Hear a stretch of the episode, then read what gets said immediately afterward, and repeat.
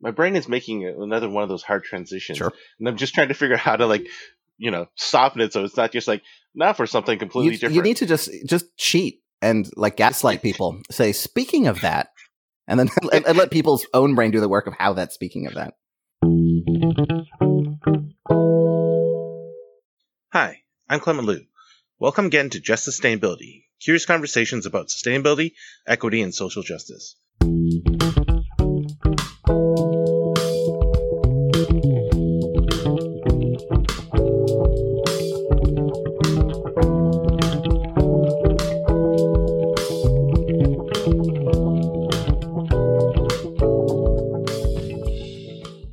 In the previous episode of Just Sustainability, we met Dr. Ian Werkheiser and listened to him and I talk about epistemic self determination. In this episode, we return to that conversation. More specifically, we begin with me asking Ian about a paper he recently published and the distinction he made in that paper between systemic sustainability and goal directed sustainability. Here's what we talked about.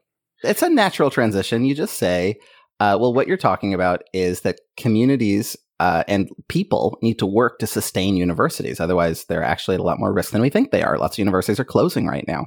So we need to think about ways that people sustain stuff.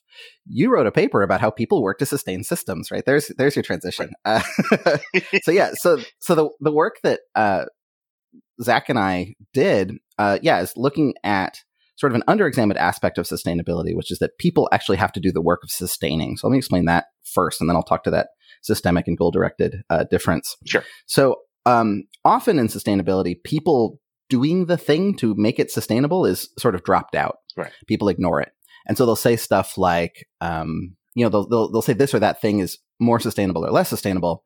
Um, but if you don't uh, think about people doing the work of sustaining something, you get weird results. So, like a well manicured, topiary filled British rose garden uh, is in, you might think it's not sustainable, Right. right? It's uh, very fragile. Uh, but actually, it's deeply sustainable. Many of them have been going for hundreds of years. Yeah. And the reason why is that the people who tend that garden want to keep tending that garden. And so they do the work required to continually repair it, even though it is fragile. Mhm. Um, the word that people often confuse is resilience. Resilience is just an ability to return to norm after perturbation. Right. Right. So that if, you, if something weird happens, you know, like some forests are resilient to fire. Yeah. So if there's a fire, that forest comes right back. In fact, uh, lots of trees in that forest might use fire in order to spread their seeds. Uh, other forests are very vulnerable to fire, Mhm. and if there's a fire, then they don't uh, come back very well, or it takes a long time, or they come back in a different form. So that's resilience. That doesn't involve people, but sustainability is a thing people do. People sustain stuff, Mhm. and so then we need to refocus on people, um, which I think often falls out in ways that are uh, that lead to bad results. Yeah. So, uh, but the distinction between sys- systemic sustainability and goal-directed sustainability is systemic sustainability is saying, okay, so let's take a thing, right, um, a system. Uh, we'll draw a border around it and say this is the system that we're concerned about, and that border is fairly arbitrary. Um, you could draw it lots of other places, although in our society, some lines will make more sense than other ones. But it's ultimately pretty arbitrary, just sort of based on norms, the way our brains work, that kind of thing. And you say, okay, everything inside the circle is a system, everything outside of that circle is an externality. And then the question is, can that system and the thing in that can that circle uh, continue for a period of time, which I am also going to specify? Um, eh, you know, given its inputs and outputs into and out of that circle, is it likely to be able to keep going as a circle uh, for the amount of time that I'm concerned with? Right. Or are external stuff to that circle uh, likely to disrupt it? or our system or are things inside the circle likely to just kind of break down and not be able to keep doing the inputs and outputs right that that's systemic sustainability so very abstract Right. uh, but think about it like we might say um, how sustainable is uh, this farming system right this way of farming where you uh, in oklahoma you plow everything up you have Right. Fence post, fence to fence uh, fields no trees anywhere no windbreaks um, you use a plow to turn all of the dirt over Yeah. and then you throw seeds down. You know, it's sort of like uh, early 20th century farming techniques in Oklahoma. Right. Um, how sustainable is that? Uh, and a, an answer that doesn't make sense, an, an, an inhuman answer, is well, it's not sustainable at all because eventually the sun will explode. Right. Right, right, right? right. That's that's not that's not an answer a human wants if they ask that question, right? No. So that so we are arbitrarily specifying a time limit when we say sustainable. Okay. Um, and uh, it would also be weird if I say, okay, I'm like, you know, I'm an Oklahoma farmer. I'm wondering how sustainable these turn of the century, turn of the last century uh, te- techniques are, and you say, well, uh, pretty sustainable. Like, you know, because even if everything goes to hell in Oklahoma Mhm. and we get a dust bowl, hmm, maybe that'll happen. But even if that happens, uh, we'll still be producing food in Germany. Right. Right. The Oklahoma farmer's like, I so what? right? Because so I've drawn a circle about what I care about. Um, you know, or or indeed, uh, you know, leave alone Germany, it'll still be in California. There'll still be lots of fruit that you can pick. So if you if your farm blows away in the Dust Bowl, Yeah. just drive out to Oklahoma to California, move to Bakersfield, and pick all of the all the fruit. And someday people will write a novel about your family. It'll be great. Um, you know, that's not, uh, and you know, and indeed they'll write a song about it. Uh, it'll, you know, Bruce Springsteen will do the song "Rage Against the Machine." will do a cover of the song that's really good. It'll Yeah. be amazing, Yeah. right? None of that counts as sustainability Right. for that Oklahoma farmer. So we're kind of making a circle uh, of, I mean, the ability to continue to grow food here in the area that I can see and the ones that my neighbors can see. That's kind of what I'm worried about. And in terms of time limit, I'm probably thinking a few generations into the future. Right. Right. And it's like, oh, well, then no, not at all. You guys need way more windbreaks and way better soil practices because uh, there's uh, periodic uh, cycles of drought that you don't know about yet here in Oklahoma. Yeah. Right. But you'll So, find out real um, hard soon. Yeah, yeah, you're gonna find out, right? So let me let me warn you. And you know, stretching up the, the entire Midwest from Oklahoma up through into Canada. Yeah. So, uh, so that's systemic sustainability. It just looks at whether or not it is the case that things can be sustainable, and that's interesting, actually. Mhm. But um, that doesn't seem to actually capture what people are talking about when they say sustainable. Right. Um, when they when when that's used as like our university is committed to sustainability or we want our buildings to be LEED certified. Why? Right? Mhm. Um, if it's just sort of a fact of the matter kind of question about whether or not something is sustainable, like who cares, right? It, I don't know. Maybe it'll break down. We'll do something new. Yeah. But it seems like sustainability is a goal, right? So this is that goal directed idea that people want to be sustainable. Right. Um, so that's seen as a good thing. Uh, so it's a value, right? That we want to be able to uh, live in such a way that there is predictability, that there that things will continue into the future, that um, you know that everything will, you know, that we have a stable system, right? That that's seen as a thing that we want. Mhm. Um, we don't want to have an unpredictable future where things might get much much worse. Uh, in fact, we would like uh, sustainable conditions and you know improvement, probably monotonic improvement, just constant upward curve, Right. Because we're Americans. So, uh, okay, great. Then it, then it's a goal. Then it's a value that you have.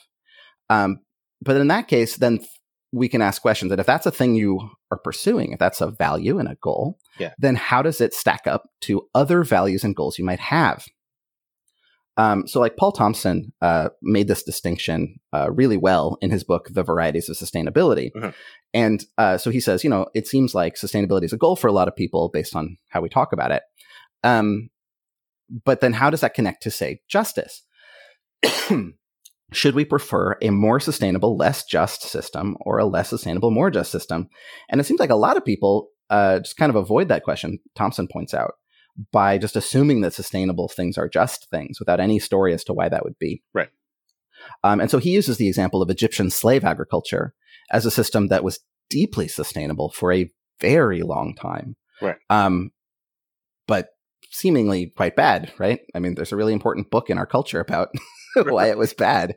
Uh, I don't know if you've ever heard of it, but there's like there's a really popular a bunch of movies have been made about it. Yeah. yeah. Anyway, uh, so you know enough that some of the people who work in Egyptian slave agriculture might run away and try to like even run through the ocean. They're so desperate to get away from it. So it seems bad. Yes. Um, so then what should we do, right? How how should we think about that? Um, and so the paper that Zach and I uh, wrote looked at that question. We looked at some other versions of sustainability that people talked about, like um, what a lot of people listening to this might be more familiar with, like the the three pillars model, Mhm. or the three circles, or the triple bottom line. There's lots of ways to say the, the word three Yes. uh, you know, like uh, so that things are uh, economically sustainable, socially sustainable, and environmentally sustainable. Um, or the Brundtland report, where you say uh, we should use resources we have now to meet needs we have now, but not in such a way as we compromise the needs of future generations to meet uh, or the the ability of future generations to meet their needs. And uh, we beat up on all these ideas for for a while in the paper. We say they don't make any sense and they're bad. Uh, you know, that's a slight exaggeration, but we say that they are limited. They only work in certain contexts, right. and that you can quickly run into other ones because they're ignoring this idea of people doing the work to sustain stuff. Also, they're just weird. Yes. Uh, like the triple the triple pillar model. For those of for people who just like parrot that without thinking about it, I ask you to ask yourself: Is the econom is economics not part of society? just just stop and ask yourself that. How, so, if things are economically sustainable and socially sustainable, what is economic sustainability but a variety of social sustainability? Right. Um, and you could argue at the widest scales, uh, is society not dependent on the environment? Like, you know, the, we were just, we spent the first part of this talk talking about how the environment isn't nature with wolves and stuff. Mhm. It's the world around us. So, you know, anyway, it's a confusing concept, uh, but it made a lot of sense for what it was created for originally, which was looking at farms, individual farming communities in the US. Mhm. Is this farming community economically sustainable? Will it continue to make money? Is it socially sustainable? Will people choose to be farmers in future generations? And is it environmentally sustainable? That whole Dust Bowl thing. Mhm. Um, that is a good question, but it doesn't make sense to use that same model to say, is America economically and socially and environmentally sustainable? I don't even know how to. What does it mean? Like, it doesn't make sense as a question. Right. Um, but people do try to ask it. So, boo to all that. Instead, let's look at um, people doing the work to sustain something. So, if something is sustainable, people have to be able to do that work. Mhm. So if it's so things are so as a goal right we want things to be sustainable so we want people to be able to do it which means we need to think about their sort of biophysical needs right? Are they biophysically able to do this? Socially uh, are the social systems in place for them to be able to do it? You know you can ask things like do they make enough money to do it? Um, is it socially approved of enough to do it? Things like that. Mhm. is there a community built up around it?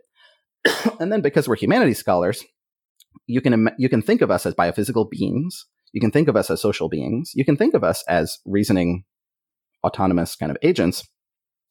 Do we have good reasons to do this right? Is there a reason for us to continue it? So the british rose garden um, is biophysically possible in england not in the sahara desert.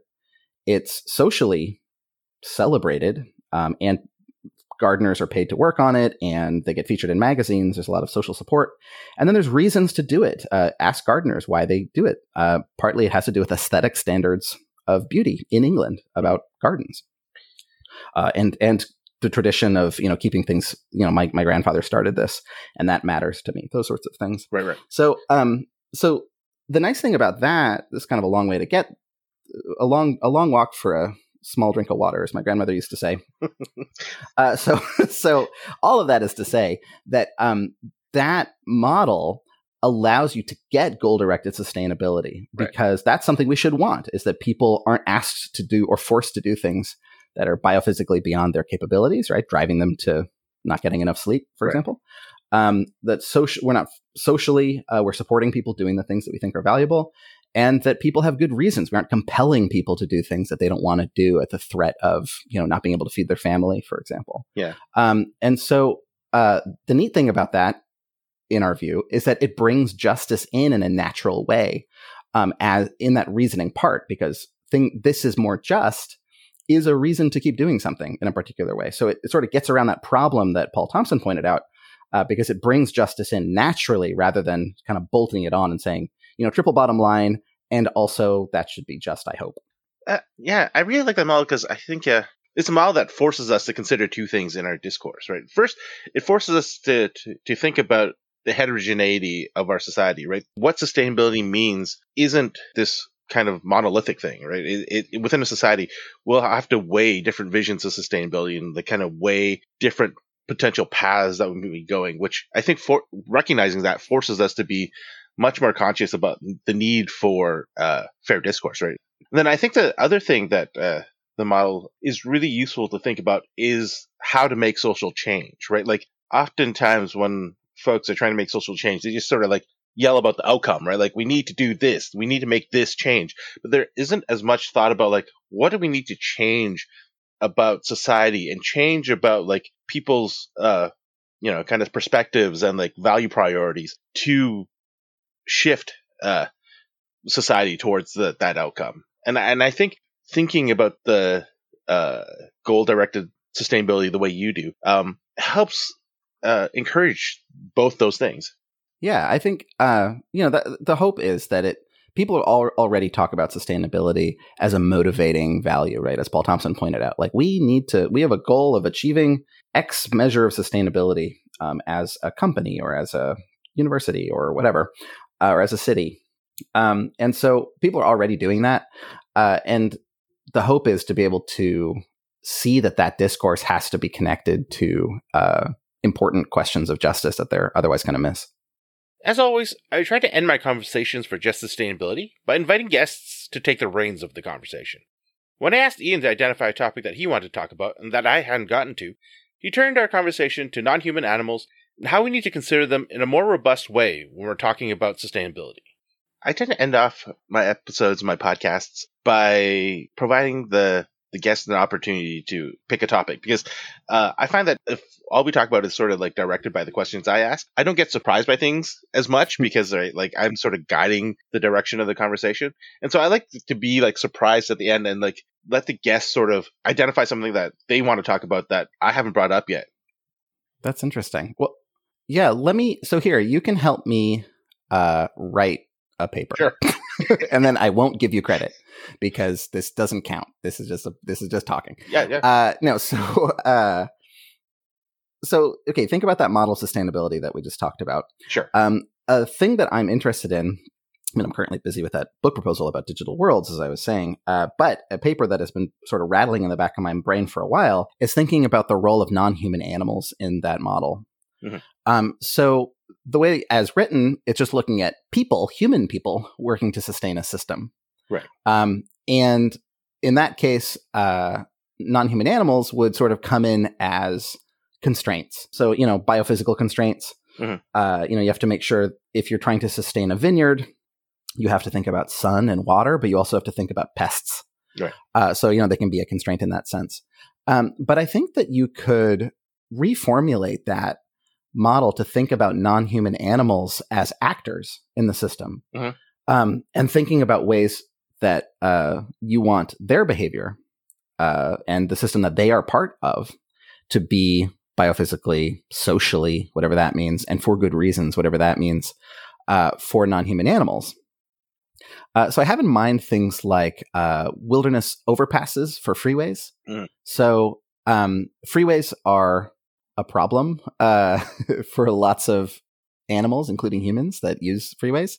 So, uh, one of the many problems with freeways is that uh, they cut through areas where other animals are wandering around and doing stuff.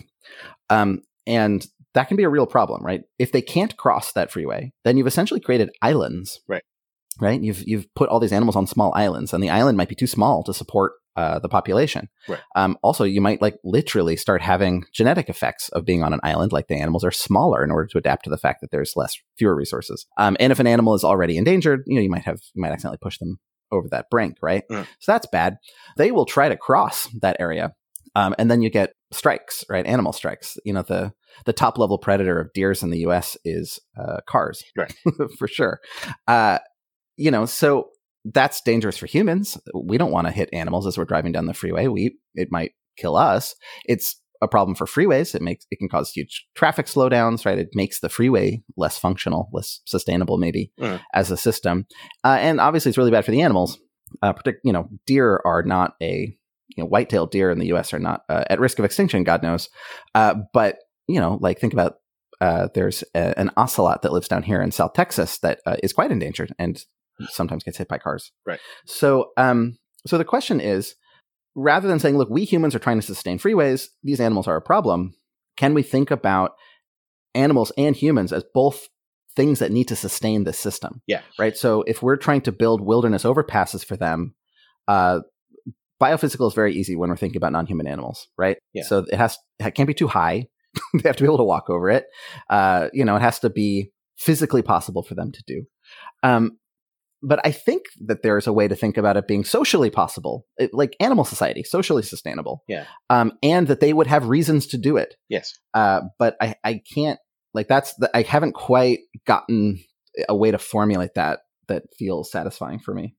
So the social part, I, I think, at least for like you know, uh, animals that herd or like the equivalent of herd for whatever sort of animal it is, right? There, the, we do know things about that sort of behavior, right? So like, I'm guessing folks who know the natural histories of like, say, like wolves will understand how the the social dynamics of like wolf packs or like right like folks who know about the the natural history of lions would be able to talk about like how prides of lions in, like behave and how they like uh how they uh, enforce sort of group cohesion and like make decisions amongst the the group um and so I think there are those facts that we can understand and think about uh, in terms of if we're trying to think of like how do we shape our shared environments so that we can all sort of go along our lives in the ways that we're inclined to without one another's interference. Um, and I think with the the reasons, I, think if we stop thinking about animals in the abstract, right, and we start thinking of them as individuals, uh, right. So like, I'm just thinking like, right, when when we deal with our, like, say, like, do you have do you have any pets? Like, do you have a dog or a cat? Sure. Yeah, I have two dogs. Right. I mean, and it's clear that I think if you're a, a decent pet uh, owner or pet parent or however you want to frame it, uh, you understand your dog, right? You know why your dog's doing things. Your dog can give you particular looks and you know that they want something, right? Like my, for example, like one of my dogs has a particular look that she gives me when I've forgotten to feed her. And I know, like, if she gives me that look, I'm like, oh, I got to feed you. Or like there's that I need to go out look. Mm-hmm. I, I think, I think if we're better, more attentive now, I, I, right, and I don't think this is a unique problem either, right? I think oftentimes we're not attentive with people, and we miss on the reasons why individual people want to do things, and we miss on sort of the the social reasons why people do things. Uh, and so I I think it is just a matter of being attentive, and I think the issue is one could argue the reason why we think animals are different is just we have not been as attentive to them. Yeah, I certainly I've I've uh I've always said that someday when I'm uh, nearly retired, I'm going to compile all the times that philosophers say humans are the only animal who blanks at the beginning of their papers, like as a weird kind of tick that they get from reading Aristotle, I guess. Yeah. Uh, because the end of that sentence is often just simply false if you ask any ethologist. Right. Uh, one of the ones that I heard on the BBC one time is somebody I, I really hope they weren't a philosopher but somebody said human uh, humans are the only animals that understands the difference between the way the world is and the way they would like it to be yeah and i thought well you clearly don't have pets no if a dog looks at an empty bowl of food and looks back at you and looks back at the food and looks back at you they, there's a difference between the way the world is and the way they would like it to be mm. right so maybe leaning into that like you know if you're trying to build wilderness uh, overpasses, you're going to want it to be the kind of thing that those animals want to use, yeah. right? That they feel comfortable using.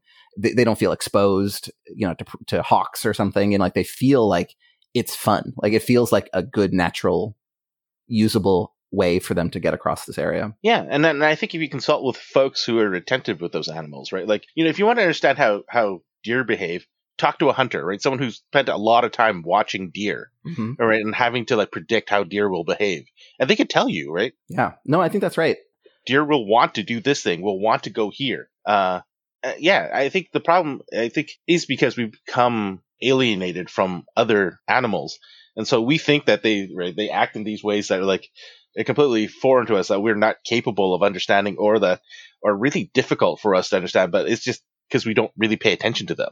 Yeah. And and I think the hope would be with this sort of paper is to think like the, the, end goal I hope would be to at least gesture towards the idea that when we're thinking about sustainability, we're thinking about all of the actors uh, having to work to sustain it. And so when we're thinking about uh, like social constraints, we should think about our society's interaction with this animal, right? Do we see it as a pest or as a scary threat, like in our weird reaction to wolves, mm. um, you know, which is tends to be if you look at the data on this, we love them if they're far away or imaginary, and as soon as they aren't, then we really don't like them. Uh, you know, people's opinions about wolves is directly inversely proportional to how close they are to a wolf. Yeah. Um, you know, so that those kinds of uh, social attitudes and the reasons that we give for caring about animals and the reasons that we give to animals for why they ought to do something um, can uh, hopefully like is, is hopefully a, a more uh, rich, a more effective, Mhm. a more accurate way to assess uh, sustainability of things that involve those non-human actors. Yeah, I mean, I think as long as I think right, I think as long as we recognize that they have interests of their own, right? We might not Yeah. know what those interests are, and we might not pay attention to those interests very much. But once you recognize that they have them, and that we could attend to them, and right, I think provide some examples of how people have gotten better at attending to them. I think that helps address it. Right? Like, I don't think you need to show that there's a anything special about animals. I think, uh, well, yeah. So I mean, animals are different. So I, I don't, I don't presume that like, right? If you're trying to like, I don't know if this necessarily applies to like jellies or something, but Right. uh, at least for for many animals that we deal with, uh, at least you know, I guess again, it's the charismatic megafauna, right? The things that probably we need to worry about least. But I, I, I think right, like what it's maybe it's that Aldo Leopold sort of argument, right? You just expand the circle. You start with the things that like you're most familiar and the easiest, and then like think about like how are they similar to the the the next level of things that are more difficult. Yeah, and I mean we're likely to suffer to have a lot of disruption as actors that we don't really think of as actors. Yeah. Uh, start acting differently. Uh, climate-based forced migration is going to be a real problem for humans Yeah. uh, and non-humans. Right, we're going to start seeing a lot of non-human uh, spread of animals as they leave some areas and move into other areas Yeah. as uh, climate becomes hos- hospitable. And so, how we interact with these uh, newly arriving agents uh, is, I think, worth thinking about. I mean, it's a little bit weird for people to think about like giving reasons to bees, but uh, but you know, I don't mean talking it out with them, but uh, you know, taking into account what they might do in a given situation, thinking about them not as a constraint, Mhm. uh, but as in the system. Yeah, like you're saying, expanding that circle and thinking of them as part of the the thing, the people or the things that are working to sustain something. Yeah, that are actively responding to conditions. Yeah. right. That in a self-directed way. Yeah. So that's the kind of that's the weird thought that I've been having about that paper, but uh, you know, I do think it's I think I think it it's calling out for it. We've reached the end of the conversation that I had with Ian. There's a few highlights from the second half of our conversation that I want to remind you about. First, that Ian believes that we need to think about sustainability in ways that better center the agents, both human and non human, that are members of the socio ecological communities that we're trying to make more sustainable. That means we need to think about biophysical and social needs, as well as think about the reasons that individuals have for doing things. The second thing that I want to remind you about is what Ian said about non humans, specifically that we need to think about them as being full fledged members of our communities when we're thinking about sustainability. Next episode, I'll introduce you to Sean Schaffner, also known as the Puru, and we're going to talk about poop. Thank you for listening to Just Sustainability. If you've enjoyed what you heard, please support this podcast by subscribing and leaving a review. Just Sustainability is recorded with the support of the Institute in the Environment at the University of Minnesota. In particular, I want to thank Peter Levin and Beth Mercer Taylor for all their help with this show. All the music on Just Sustainability is composed and recorded by Clifton Nesseth, and all the artwork was created by Kristen Nesseth. Thank you again for listening.